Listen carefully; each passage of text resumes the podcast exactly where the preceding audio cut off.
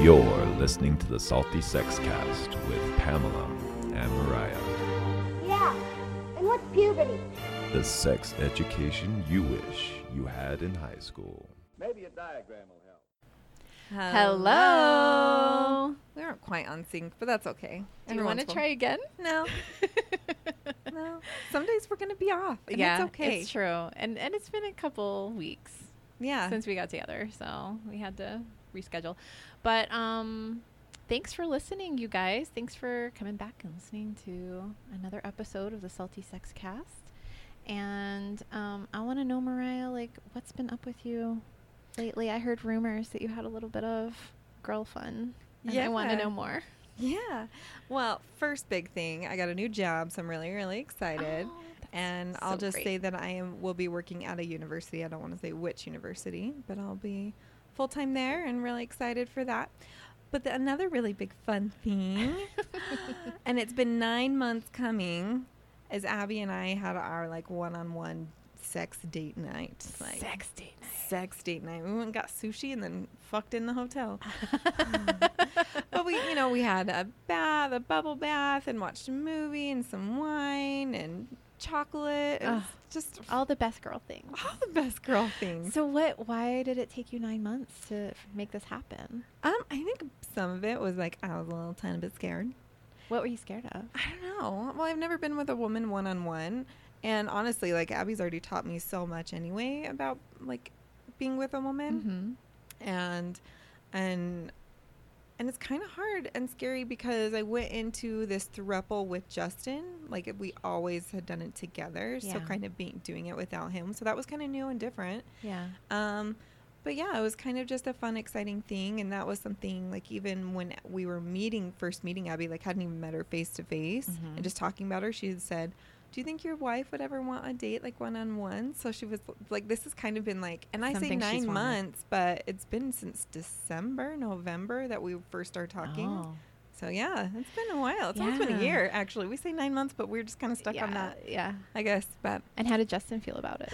Um, support. he was the one who set it up. So he paid for the hotel. It was really, really sweet and stuff. But yeah, I think just going through a few things and all of us kind of had some different expectations going through.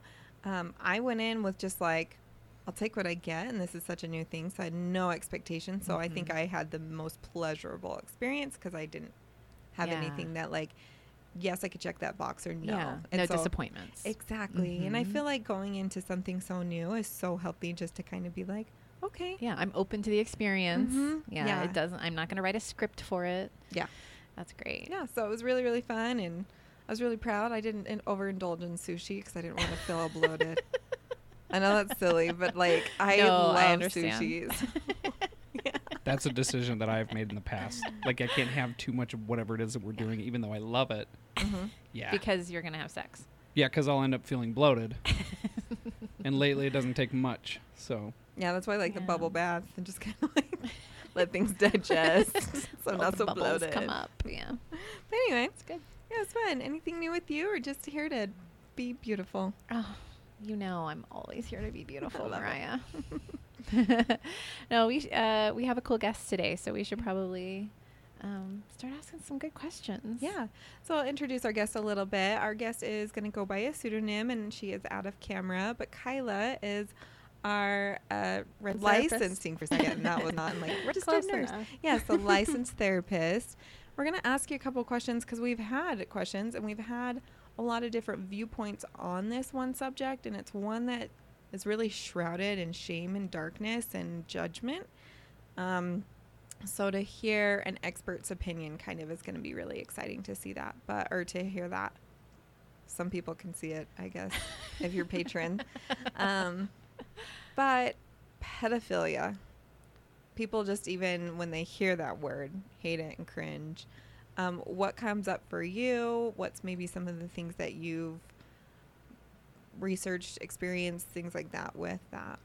Um, so that one, even as a licensed therapist, is really, really hard for me. The first um, sex offender in general that I had um, gotten on my caseload, like my face was going red while I was meeting with him. My heart was pounding. Like I wanted to like reach over and beat the shit out of him. Mm. Um, and I remember like as soon as the client left, like going to the clinical supervisor, like, "What the fuck? Why would you do this to me?" Um, but um, after meeting with him for months, like I would forget that he was even a sex offender because he had reformed while he was in prison and like he just wanted to be normal and it got really easy to just forget that that was even a thing and that he just wanted to you know make up for his past and live a normal life Yeah. Yeah. I've heard a lot of. sh- s- I'm going to say this in a non judgmental way. I've heard a lot of things on social media lately about um, pedophilia being a sexual orientation. Can you speak to that? So, um, I can speak to that, but I think um, the American Psychological Association, as well as um, the creators of the DSM 5 um, and the associations involved, can speak to it even better, um, and that is that it is not a sexual orientation.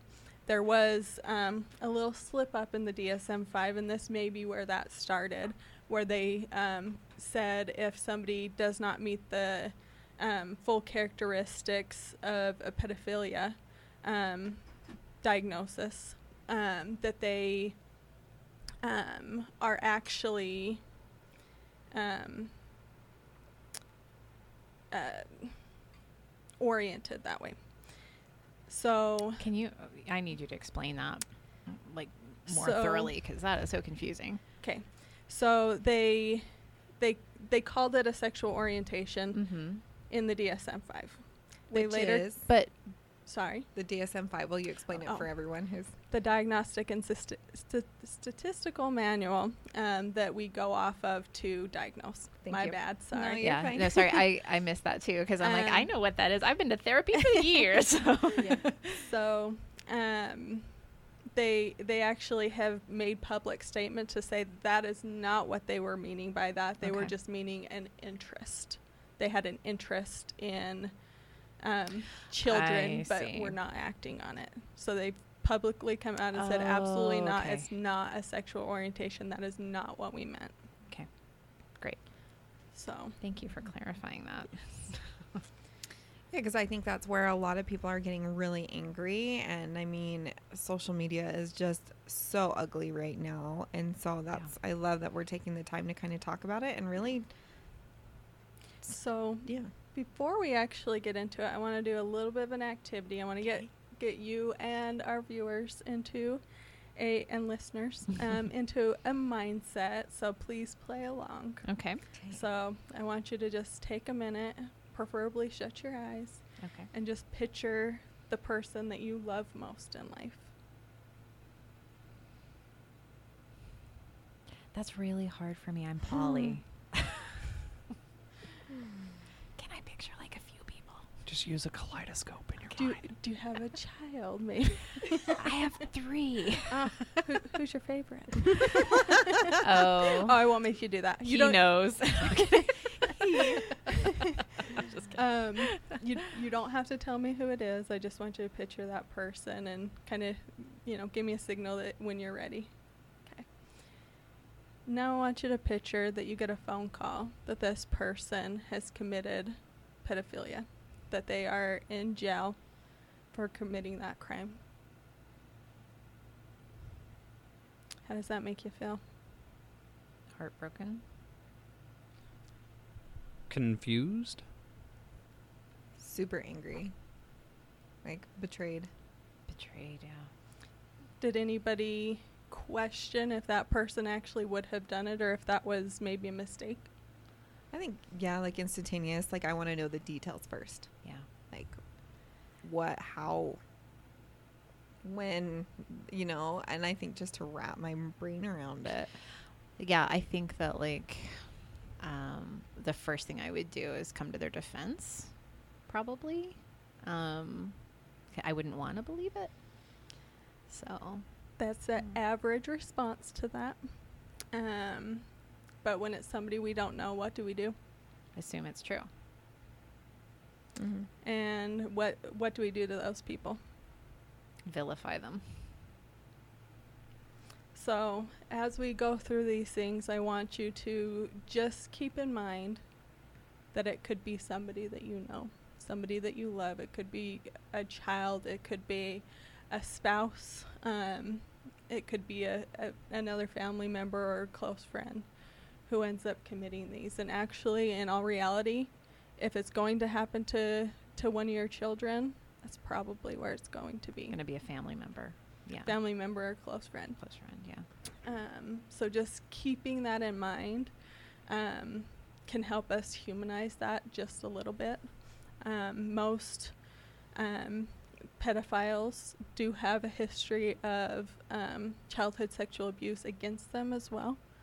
Um, and it doesn't mean that it makes it okay by any means, um, but um, they're they're victims as well, and Mhm. they need help as well. Um, Um, I think that's another big reason why we even have this podcast too, is just to show that like there's so many different things that happen to people and um, and bringing that human component back in.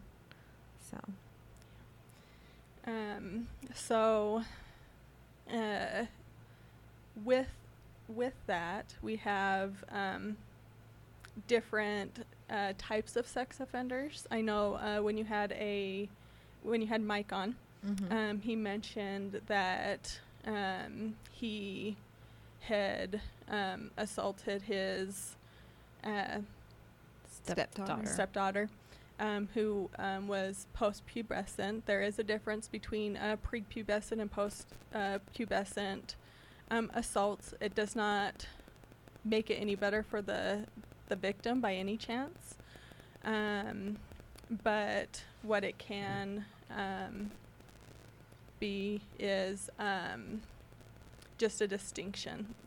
So, for um, pre and post pubescent. So, um, as far as perpetration goes, um, they actually did a study at one point, and they had um, pictures of adults that looked a little bit younger.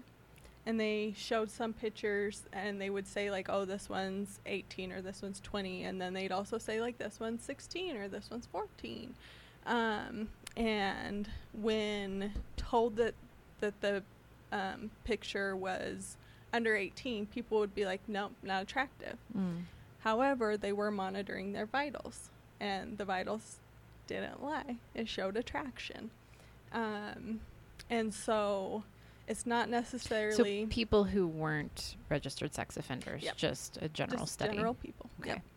Um, so what this shows us is um, that it's pretty normal to be attracted to somebody who looks like they're an adult and they're fully matured. Mm-hmm.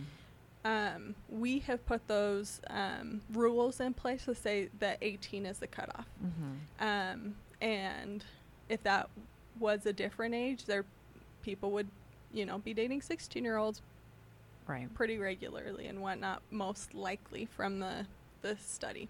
Right. Or if we raise the age, Or if right? we if we raise the said age. the age If of said adulthood is was 20, 21. yeah. Yeah. Um, then we'd probably Get the same more of that. responses. Yeah. Um, so, um, so what I'm trying to say with that is it's pretty normal to find somebody who has already matured to be attractive. Mm-hmm. Still not okay to perpetrate on them by any means. Um, but it's okay to, you know, if like somebody hits on, you know, a 17 year old and it's like, oh, they're 17. Oh, my bad. Bye. Yeah. Um, and that's okay. I've So seen that I think- before. so what you're saying is there's nothing wrong or abnormal about that attraction. right. It's, It's the just acting, acting on it. on it. Yeah. Mhm. Um, which is very different from pedophilia, which is uh, prepubescent. Okay. Um, prepubescent um, is an attract- attraction to somebody before they have those normal sex features that an adult would find attractive. Okay. And we don't know what causes that initial attraction, right? Like we know that a lot of um, pe- pedi- sorry, what do you call them? Pedophiles? Pedophilia, pedophiles. Thank you. the word. I should have wrote it on the board. right. Um, we know that a lot of pedophiles, um, like you said, were abused themselves, and so they're just like perpetuating the cycle. But you know what? What started all of this? Do we know? Um, we don't have any like hard and fast like this is what causes it. Um, there are some distinct brain changes that happen in uh, trauma victims in general. Um, so your prefrontal cortex, which is your logic and reasoning center, tends Mhm. to shrink down, and your amygdala tends to increase in size. Yeah. They have uh, shown this in um, That's the urging, like urges, yes, amygdala. Yeah. Mhm. That's that's gonna be your emotions yeah. and your cravings. That's gonna be uh, like your primal. That's like Yeah. your reptilian brain, as Mhm. some people call it. Yeah. Um, and so, um, before about the age twenty-five, that prefrontal cortex has some development, but it's not fully developed. Um, and it's basically gonna like revert some of those things back.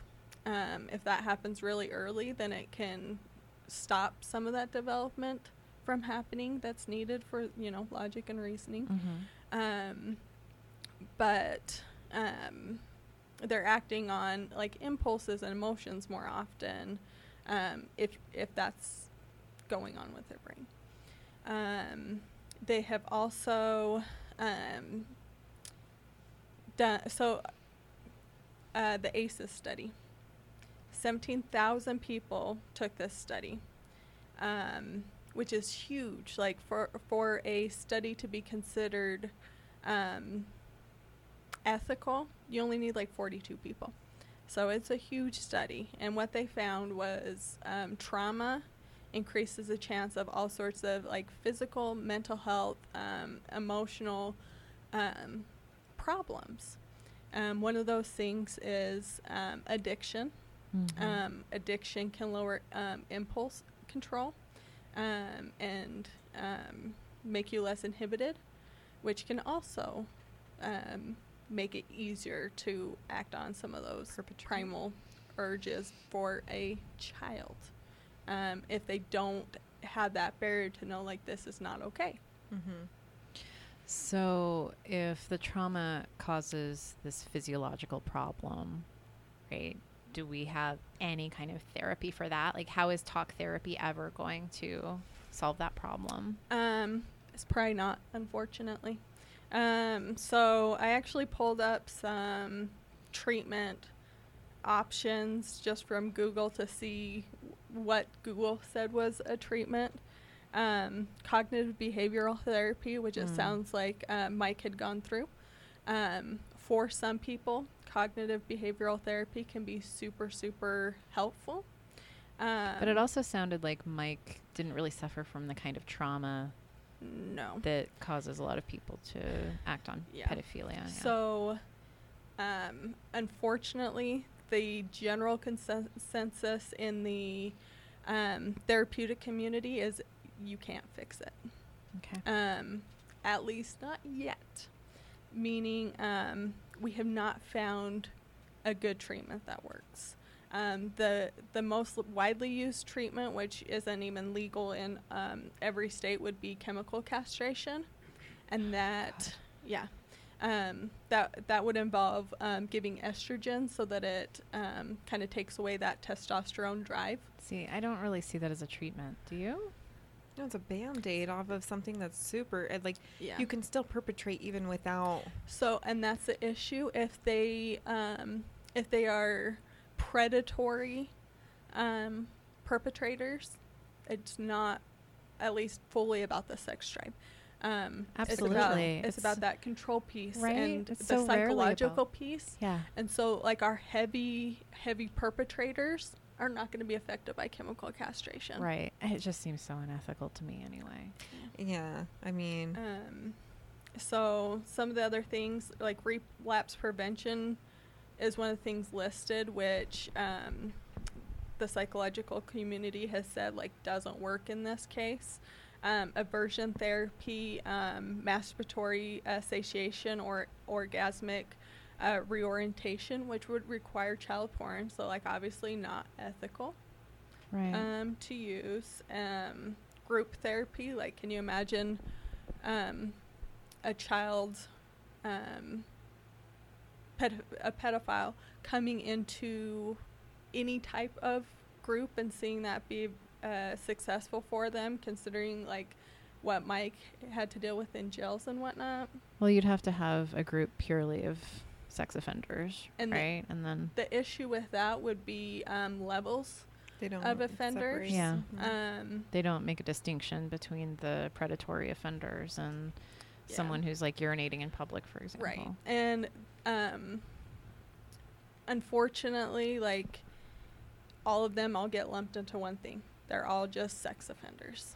Um and So part of the issue is that we need to fix the system and how we see these people before we can give them the treatment that they need. Yes. Um so I do think that most likely um working with an in- individual one by one preferably before they perpetrate is going to be the best bet. Um, Mike had mentioned um, before that there's a concern that after you perpetrate, um, that there is consequences. Um, Mhm. I'm a mandatory reporter. You tell me that you perpetrated on a child, you will get reported. Yeah. Um, that being said, um, I do think it's also important to be really honest. So if you have perpetrated and you're wanting to get that help, I think you also need to accept the consequences that are coming. Yeah. Is there help for um, someone who has noticed that thought pattern and those urges and are just really, you know, like Mike did talk about understanding he recognized it, re- recognized it, but felt like he couldn't even reach out. Even he's like, I haven't done anything, but if I just said the thoughts are there, was I going to get in trouble? You will not get in trouble for just having thoughts if um, if you are um, grooming in any way. Um, Mike did mention some grooming behaviors before he actually uh, perpetrated. If there are grooming behaviors, I'm still going to report. Yeah. Um, but if it's just, hey, I'm having these thoughts, it really freaks me out, I want to get help, Yeah. then they need to be able to get that help. Um, and the best route to go is probably going to be to go to a sex therapist Mm-hmm. um, because they do have some training in, s- in different sex disorders in general. What are the consequences for grooming behaviors? Um, likely it's going to be a visit from DCFS to make sure that it's a safe home, Okay. which is um, Division of Child and Family Right. Services, since it is different so they'd be at risk of losing their children or their custody of their children. Yeah. potentially, yeah. Um, so I think part of this is also in the home. So, um, a stepfather walking into the bathroom with his naked stepdaughter is not appropriate, even if he had he did not have any sexual um, intentions there. Um, there were behaviors that were already crossing the line before he even realized he was crossing the line. Um, it's a stepchild, like there needs to be some of those boundaries. If like a child needs a towel, you can stick your hand in with the towel without looking at the child, no matter Mhm. the age. Mm-hmm. Um, so there are some things that you can do just to protect yourself. Um, you, in all reality, if it looks bad with a child, you don't want to be participating in it. So if it's something that may be mistaken, stay away from it. That's going to be your best bet. Okay. So, like in our house, you know, we're very free about nudity. And granted, we don't have any step, you know, um, parents and stepkids, but um, like, where do you delineate? Um, that this is a normal family situation and this is a sex act? Is it just something you have to personally know yourself? Like, I feel this temptation, so I'm going to avoid this entirely, you know, versus this is just healthy. Um, so I think um, part of that is um, what is what is okay socially. So yeah, there are families who are a little more open. There's uh, nudists um, that's who true. are just naked all the time. Um, and if there's zero sexuality with that uh, nudity, it's probably not the biggest deal in the world, right? Um, but um, uh, I know Brady had mentioned with the um, uh, sex uh, or the nudist At the nudist colony. uh, colony, Yeah, yes. or I, I don't think they prefer colony anymore. The resort. resort. Resort. Sure. Sorry, my bad. Um, how at a certain age they seem to stop. Yeah. Um, and I don't know if that was like the kids being like, "Ooh, gross! Like this is weird now," or if like it was a parent thing. But like during like adolescence and you know as kids start hitting puberty, like that gets a little bit more dicey, in my opinion. Yeah. Um, and so the fact that you know the kids who were the adolescents weren't there makes complete sense to me. I was under Yeah. the impression it was a decision that the kids had made. Like the parents were, were more than well uh, well or, you know willing to have them come with them, but it was you know their call. Yeah. Yeah. It It is started it's a really awkward time. And I know like my son, he's 14, you know, there yeah, at some point, I think probably when he started growing body hair, he he he became a lot more private. But like this last weekend, we all shared a hotel room together when we went on vacation, so we were all just kind of naked in front of each other at certain points on the vacation when we were showering or changing or whatever. Um, so that's why I was asking about that because like it just felt like normal to me. Um, Well, but for someone else, it might feel sexual. sexual. Yeah. And Well, and keeping in mind that um, the majority of perpetrators are people that you know and trust, uh, meaning just because um, you're comfortable being nude around them and you're comfortable with them being nude around your family or whatever does not mean that they are a safe person necessarily. Yeah, that's a good Um, point. A lot of people have these dark urges and they're not talking about it because they know that it's socially unacceptable. They know th- what the consequences are for even having those thoughts, and so Mhm. they don't talk about it. And differentiating that with your kids too like oh you know just because we hang out at our house a little bit more um open or whatever that Yeah. looks like but you may go over to a friend's house and it might be very very different you know Mhm. just being aware that what's this what does that look like I, you know we're always talking about like our relationship relationships look different and this is going to be different than other people that you've will go meet and at their house and stuff and always seeing that I made a joke that I totally was like, mm, not okay as a parent because like, you know, my kids are a little bit younger and but they do know what sex is, and um, Justin and I were both like, hey, we're going upstairs because the kids were downstairs in the kitchen or something. And I was like, we're going upstairs, and we really were just going upstairs to lay down. Like it had been a really long day, and I was, and they were like, what are you guys doing? I was like, we're gonna have sex. Leave us alone. And I was like, oh. Yeah, maybe not. I shouldn't have said that because I was like, what if they're gonna be like, go to their friends? They're like, yeah, my mom and dad tell us to stay downstairs so they can have sex all the time, and I'm like, I gotta just, they're just too young to differentiate. Like that was A joke versus a joke, yeah, and then it, real. and, yes, and it totally could be used as an inappropriate um, way to say how normal and how uh, like. I don't, I, I don't know, but I realized that like it could definitely be like not okay. So, um, and on that same uh, note, there, um, having that open communication with kids, um, obviously, our best um, way to stop continuing uh, creating pedophiles is through um, communication, prevention.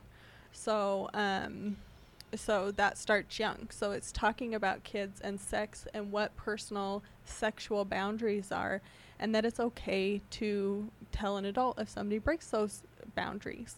And that includes even mom and dad and having that conversation to say, hey, if I do something that it goes across these lines, or if dad does something that goes across these lines, um, or another partner does something that goes across these lines, and you're not comfortable coming to us, this, who are some people that who who are adults that you can go to talk to them about you know talking to their teachers have them talk to grandparents whatever um, works in that particular situation to say um, even if i do something you need to report this because it's not okay yeah.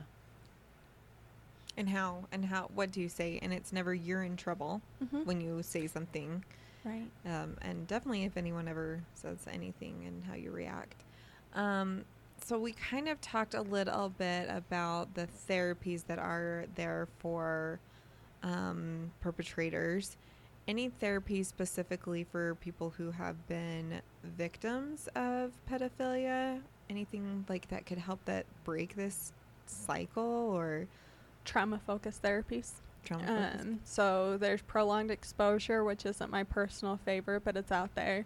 Um, EMDR. Um, there's Can you explain what EMDR is? Eye movement desensitization and reprocessing. It uses bilateral stimulation, so both sides of the body being stimulated um, to stimulate um, what we believe is the same part of the brain in the process that happens during REM or dream sleep. And then um, you're able to process through things like you would, um, like when you process a normal day when you normally sleep. Mhm. Um, and so, um, so that's that's another one. There's um, lots of different trauma treatments, but um, EMDR is definitely my favorite. Mm-hmm.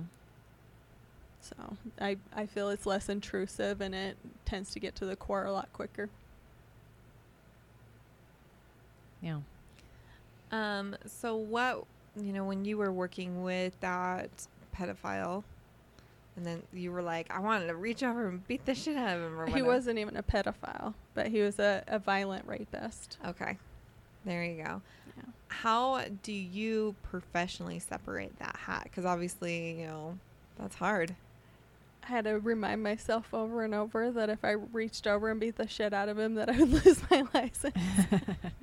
um, I I know that um, I had some body bodily signs that were you know giving me away, but I just had to like continue breathing and just remind myself like this is my job, this is what I do, um, and just go along with it. Um, I'm there for the client. Like after the fact, I processed um, my own issues that came up with that, but in that moment, I'm there for the client, and it doesn't matter what I think.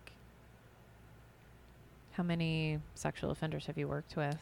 Um, only a handful. I mostly work with um, with victims and survivors.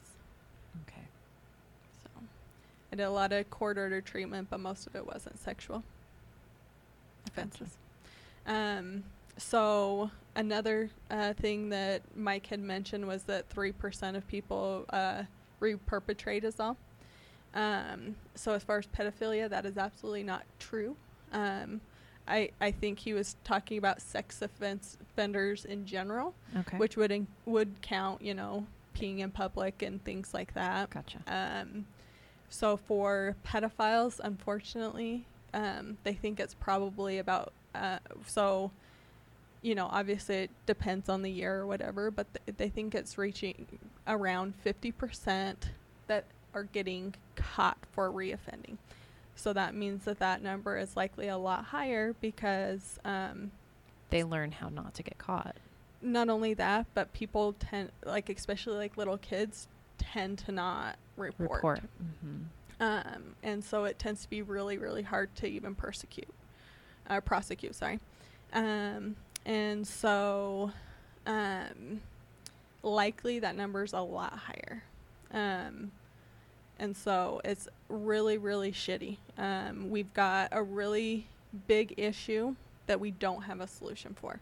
Um, I would hope that there are people out there who are working with offenders who are actively um, trying to figure out new modalities to work with these people.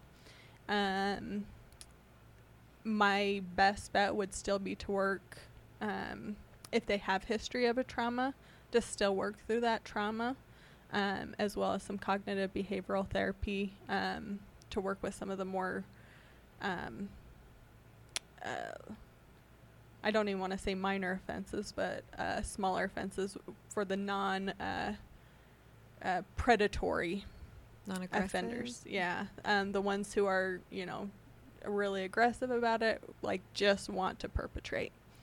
Um, for for those people, I think um, doing some CBT can be helpful, and doing some EMDR or other trauma work can be helpful to deal with some of those past issues. Um, but yeah, right now we just we don't have a good answer, and it's really unfortunate. So uh, our biggest thing would be to focus on uh, preventative measures. Is there any behaviors that they do have in common? So, like perpetrators, um, anything, you know, obviously there's grooming, there's things talk to your kids about. XYZ, tricky people. Um, but for that person, when you were having us kind of close our eyes and think of that, you know, I'm sure everyone goes through, or I remember growing up and there was a, a dad in our neighborhood who got caught with child porn and it was this huge thing. Um, and all, everyone was like, "Oh, he could never do that. He's you know so prominent in our community and all sorts of things." And I was like, "He was a fucking creep. What are you guys talking about?" But I felt like I was maybe the only person that thought. Um, so it's really easy to close our eyes to some of those types of behaviors. Um, and I'd really encourage you if you find anything that's a little bit off, like go with your intuition because we have intuition for a reason. Um, but um, yeah, there there can definitely be some grooming behaviors. Um, addiction tends to run really high in um, perpetrators um, as well as um, antisocial personality in in our uh, predatory um, perpetrators. And what does an antisocial personality look like? Um, so th- these are people who do not care about the law. These are people who um, who might seem very charismatic, which might trick a lot of people. Um, but they feel zero to no remorse. If they have remorse, it's likely remorse for getting caught. Yeah. So typically charismatic. Um, any other behaviors that maybe aren't ones that you'd think of right away, or you know, and I think it's a lot of once people find out that someone's been charged, they're like, "Oh yeah, I saw this and I saw that," but you really don't think about it till after the fact. Um, and I don't also want to be looking at everyone and be like, "Oh no, that guy itched his left foot. He's probably a predator." You know, like I'm just saying something super random. But really, like it's just kind of something to watch out for. And when you're starting to see a pattern and little things, you're like, "Oh, okay, I'm just gonna make sure I, I, you know, put up some guards and I'm a little more careful around you." So, in in general, um, being careful around um, having your kids around adults in general um, can be helpful. Obviously, you don't want to be like, "Nobody touch my kid," like you can't ever babysit. You can't ever do that. Like, like we're adults. We have lives too. Like we need some breaks and things like that. Um, but um, making sure to reiterate those things with your kids if um, if you do see anything that is a little bit hinky, don't ignore it. Mm-hmm. Don't ignore it. So, Uncle Joe um, goes into the bathroom while the kid's in the shower. Um, like that's something to be paying attention to. Like even if it's just to hand off a towel or something, Yeah. and maybe he stands there for a second too long looking at the child yeah. um, and things like that. Um, and really, um, again, we're talking about pedophilia, so like we're not talking about any of those minor sexual offenses that might come from like the fact that you don't care if people are looking while you pee outside or things like that. We're talking about Fucking in the actual offenders. park. Yeah. Yes.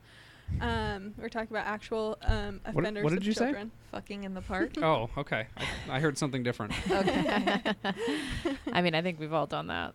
I know that's why I was like, "Oh shit, I'm gonna get caught." Yes, don't do that in front of kids in the park. yeah.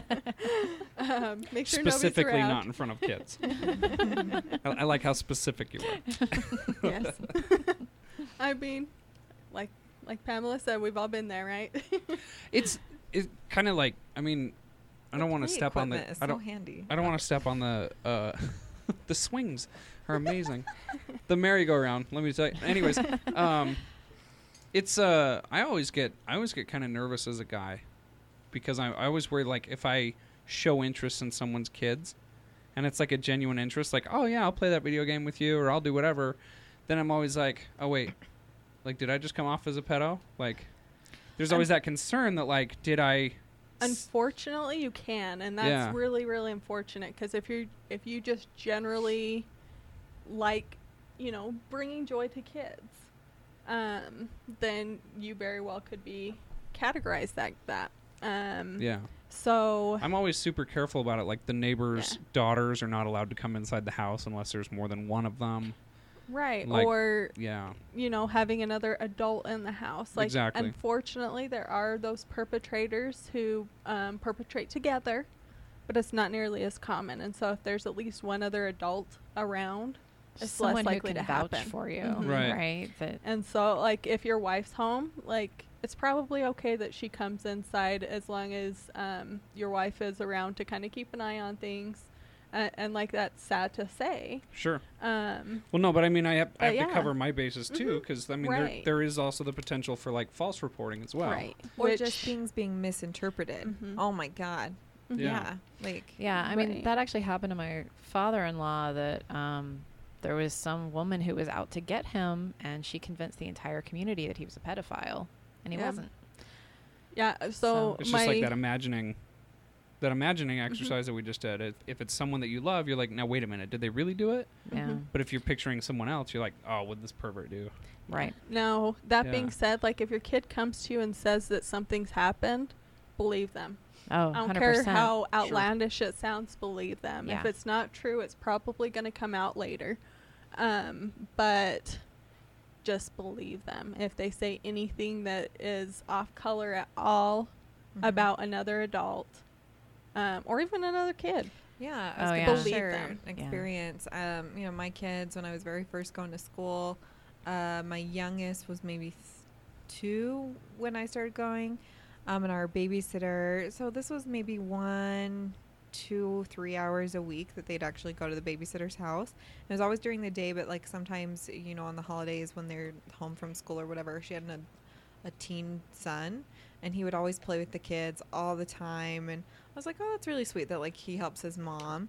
One time I came to pick her up, my my youngest, and he was like had her tackled on the ground, like tickling her, and she was like actually saying stop, like you could tell she was not. And I was like, yeah, no, mm-mm. Not okay. They never went back because I'm like, how easy is that behavior? Someone's telling you no, and she is so young, she can't fight you off. And I don't want her to think that that's okay, that because he's an adult and that he's the babysitter's son, it's okay.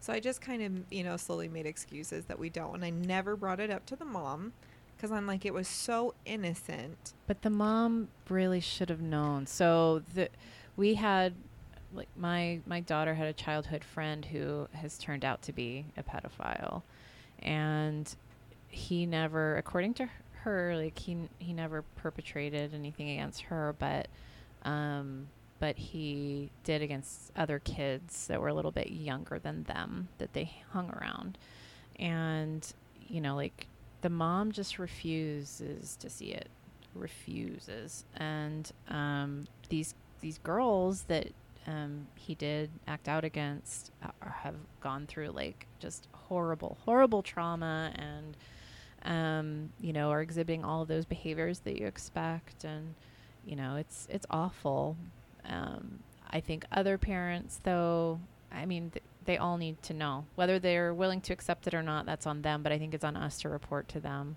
Mm-hmm. and say, "Hey, we see something up with your kid." Yeah.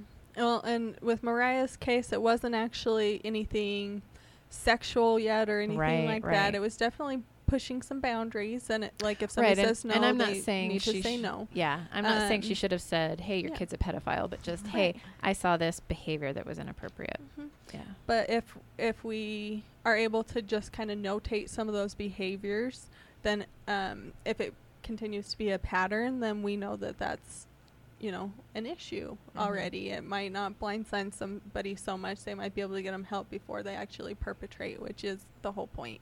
Yeah. Um, Yeah, so and I've had other people in my family who Mhm. um, were victimized by other kids that were just like you know a couple you know th- the the family member was like maybe two or three at the time and the kid that uh, um, the kids that hurt this family member were only a couple of years older Mhm. and so just keeping your eye out for that too like don't leave kids alone especially if like these particular kids had a, a history of foster care and that Yeah. sort of thing so Absolutely. Um, so real quick, I did just want to go over like consent laws for the state of Utah. Obviously, they're different state by state. Um, but for the state of Utah, um, a 14 and 15 year old can consent. Um, women, 14 to 15 year old women can consent up to three years older than them. So that means a 14 year old um, can can have sex with a 17 year old no problem. A 15 year old and 18 year old with no problem. Um, Unless you're, you know, Justin's daughter, he'll beat the shit out of you. yes, you, you, you, mi- you might you might not get in trouble with the law. You might get in other trouble. yeah That's why I was Um, like, oh. and so 16 and 17 year old women can consent up to 10 fucking years. 10 Yes. So a 16 year old girl legally can have sex with a 26 year old in the state well, of a 25 year old. Or 25 year old. Yeah. Which is just horrible. And it sounds like um uh California may have just I saw some things on Facebook or whatever that California may have passed a similar law. Like everybody's all pissed off. Guess what? Utah's been doing it for years. So we it w- used to be 7. It looks like they popped it up to 10. Um don't know when that happened, but um and the consent laws are different for men males cannot consent until 18 years old. So I don't know why that's do, so fun. do do they get pr- do they get in trouble? Um, you know, does a 14 year old girl go to jail for having sex with a 17 year old boy then? no. Because he can't consent. Well, true. that's a really Um, good that's why I was question. Are, are they going to So- perpet or I are they going to prosecute them? No. wait Um, so yeah Well, there, it's- there it's- has been those things though. There's been like uh, kids uh, sexting, um, and they've they have had to like figure out like a 13 year old and a 13 year old they can't they can't consent period, but they're sexting each other naked pictures or whatever. oh yeah so they're both Um, in trouble or they- how does that they work could be. They could be. So um, what pers- likely are they gonna are they gonna be prosecuted? No. right But right that is still technically child porn. So could they get in trouble for um, distributing child porn? Absolutely, Which is a felony, right? which is a felony. Yeah. wow uh, Um, what percentage of perpetrators are women It's a lot less. So especially with um, with the um, predatory um, behaviors, that is mostly males. Um, so you see it a lot less with females, but it doesn't mean it's non-existent. Um, I don't know what the difference is Yeah. besides maybe just the estrogen levels, since that's what they use to chemically castrate males. Hmm. Um, and that's the only thing off the top of my head that I can think of. Um, but yeah. That's makes an sense. interest. Like, I want to talk to a lawyer about that. I mean, I don't think I don't think that they're going to prosecute the young So- woman. But So there, so there was at one point there was uh, two, I think it was thirteen year olds, and they were sexting each other, and they actually like there was a big deal over it. It was like in the news and shit about He's in um, the news and shit.